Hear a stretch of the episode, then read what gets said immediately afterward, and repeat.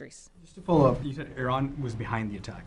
So what does that mean? Have you seen evidence of financing or directing anything specific to this attack, not just generally, but specifically?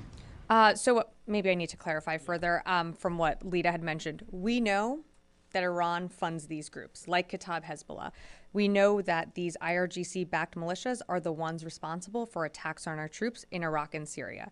Uh, beyond that, we're, we're doing an intelligence assessments. We don't have, I, don't, I can't give you today that.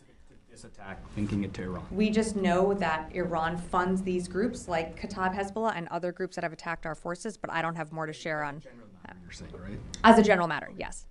There was an incident in uh, 1983, Beirut barracks bombings, when, according to uh, this source here, I believe there were 241 U.S. military personnel killed in uh, this. What can you tell us about this and what happened? Did we have to uh, declare war on Lebanon after this happened? How were we able to get out of it without being Neville Chamberlain appeasers who just want to give the world away?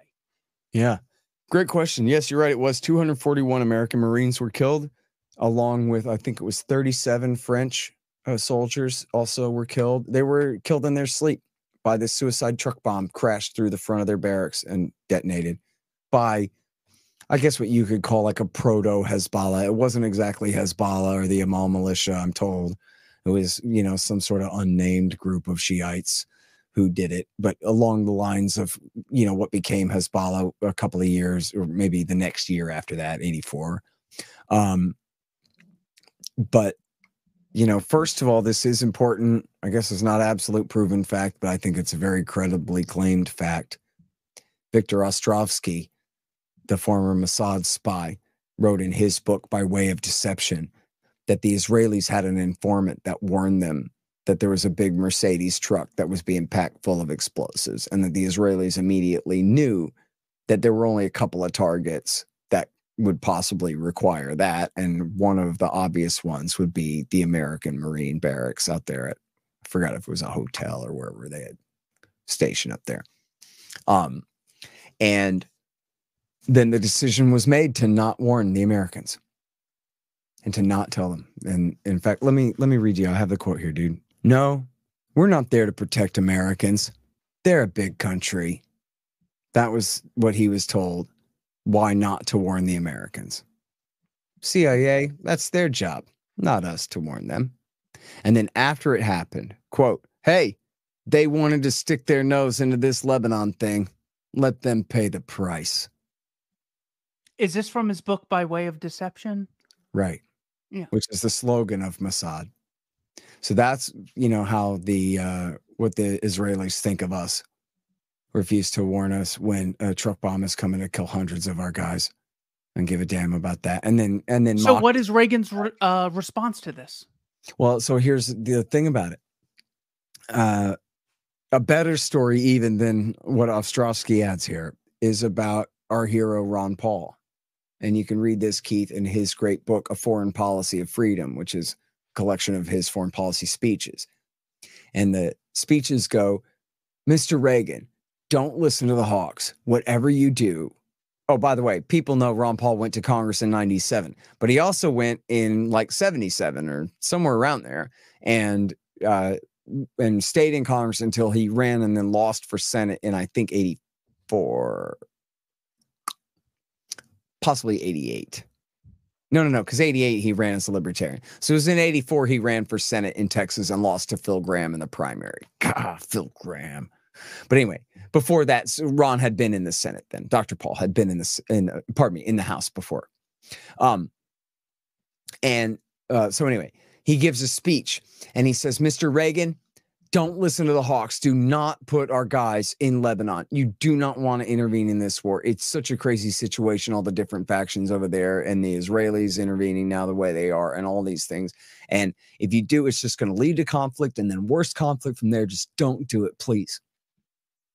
And then the next speech, this is again Foreign Policy of Freedom by Dr. Paul. The next speech in line, you know, in his House speeches. Oh, Mr. Reagan, you didn't listen to me and you did the wrong thing and you put our guys on the ground in Lebanon.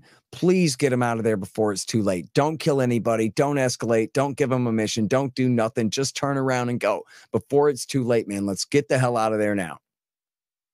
Next speech. I told you. Now 241 Marines are dead. And what do we get out of it? Why are we in Lebanon? Mr. Reagan, for God's sake, listen to reason. Get our boys out of Lebanon now. And then the next speech. Ah, thank God you finally listened to reason and you did the right thing, Mr. Reagan, and you got our guys out now, at least, while we're only this far behind instead of much worse. So thank goodness for that, because imagine if we decided to go to war against the Shiites there now, allied with Israel in that mess in Lebanon. We'd never get out again. And on and on like that. And it's just the brilliance of Dr. Paul. And, you know, finally, at least too late, the at least the wisdom of Ronald Reagan to listen to that sort of advice. I don't know if he listened to Dr. Paul or not, but he decided that he wanted to get out of there. There's no way it was worth it for America to get involved there, and he shouldn't have been involved there at all. And I, I don't know. Um, he must have given the orders for the battleship New Jersey to join Israel in shelling Shiite neighborhoods at some point, but I forget exactly when that was. But I know that later on there was a hijacking of an airplane, or was it a ship? It may have been the Achille Lauro ship. I think it was an airplane. And then and the terrorists were running up and down the aisle going, New Jersey, New Jersey. And they were looking for Americans to kill, you know? And they were going, New Jersey, New Jersey. And the people on the plane were like, what the hell is he talking about? Why are they saying that? Well, that was the name of the battleship that had been shelling the neighborhoods, uh, the suburbs of Beirut.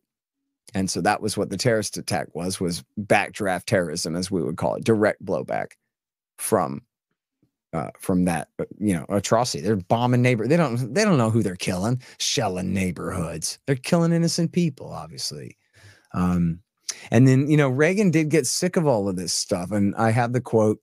I, I uh, tweet this from time to time. A quote from Ronald Reagan from 1982, where I guess was previous to that, where he had called Menachem and told him you got to cut this out because there was a massive Israeli bombing campaign against a neighborhood in East Beirut, I believe it was.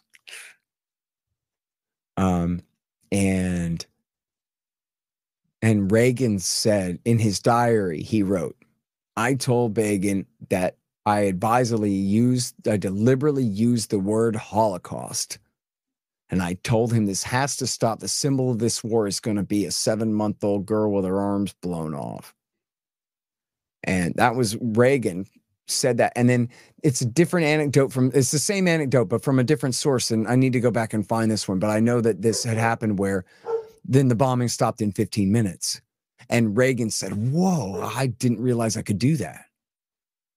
And that was it, which is another huge lesson for our current situation that Joe Biden could pick up the phone right now and end this war. He absolutely could.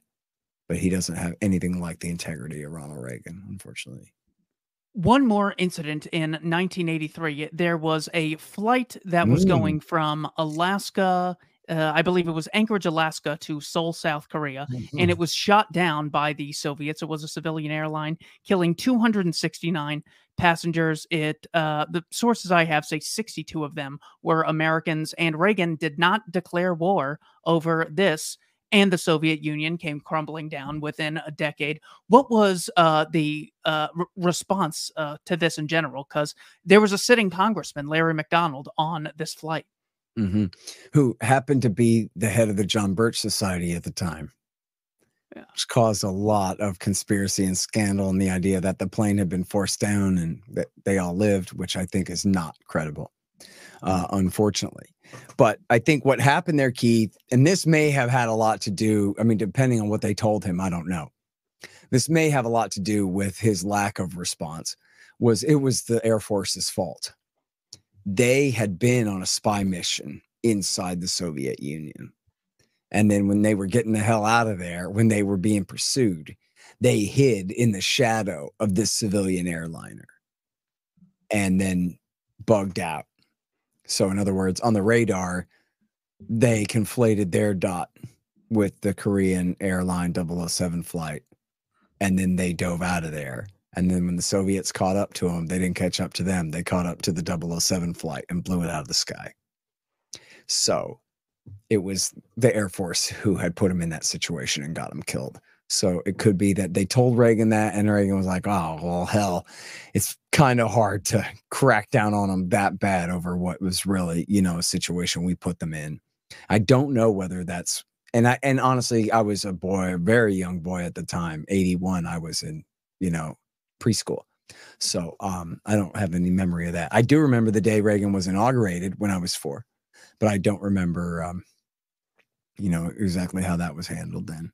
Um, well, it, it's just didn't- right, incredible. They didn't kill the world over it when they could have escalated. He could have just started pounding his fist on the table and made everything worse.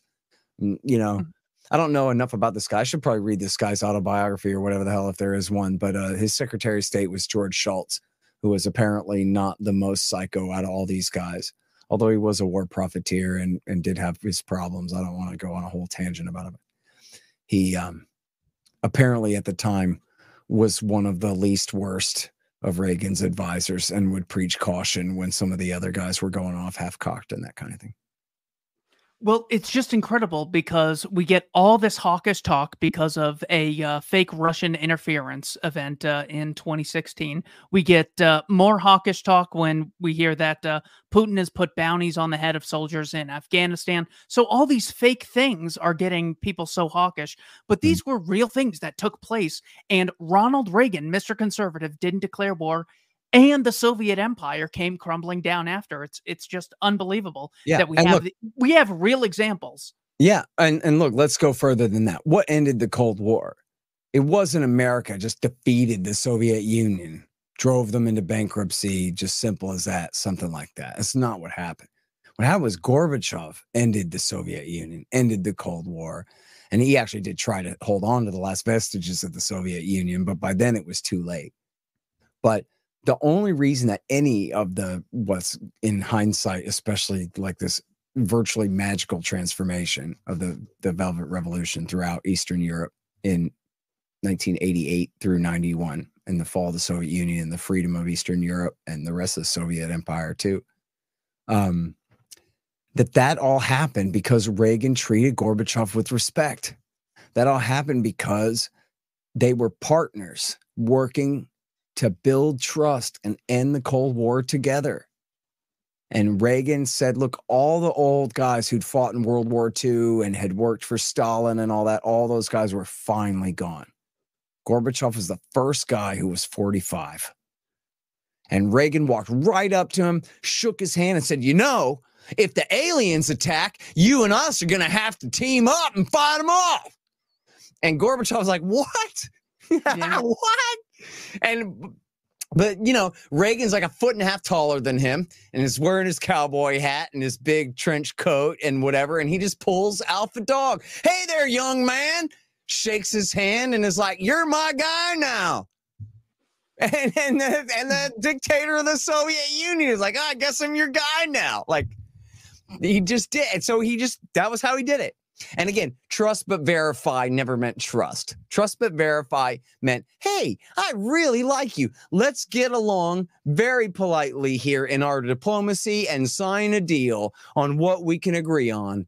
And as part of that deal, we are going to have a vast and intrusive inspection regime to guarantee that it all comes true. Right? That that's what trust but verify means. means no trust. means be polite during diplomacy and call it trust because it's polite to call it trust. That's it. Right? Ronald Reagan was not a pushover. You know, call him a pushover. Norman Podhoretz and the neoconservatives said he was Neville Chamberlain selling out to Hitler at Munich. But So he was boring. Ronald Reagan. And he didn't make a deal with the devil. He made a deal with a bureaucrat and it paid off, man. He destroyed the Soviet Empire through goodwill, not through covert action. Through, hey, man, come on. There ain't no reason we got to keep doing this. Isn't that what you think too? And then look, it's right as the election of 88 is taking place, right as Reagan is on his very last lame duck months, the wall starts coming down. Immigrants start breaking out. I believe someone corrected me on this, and then I didn't go back and check. The way I remember it was the first border that broke open was from Hungary into Austria. And Austria was neutral and free, not aligned with the West, but neutral and not occupied by the Soviets. And when people started escaping from communist Hungary into Austria, the border guards didn't machine gun them all to death. They sat there and left. In the Soviet Union, kids, for real, the border guards were there to keep you in and they would murder you if you tried to escape the country. That's very real, not just the Berlin Wall situation in West Berlin, but the entire border of the communist world with the free world at that time. You can't exaggerate or make that up. That's for real. You try to escape with your family, they will murder you all in cold blood. And that was what that was for. And all that just fell apart. And it was an atmosphere of trust and decency. And this world, in fact, is big enough for both of us. So let's figure it out. They figured it out, Keith.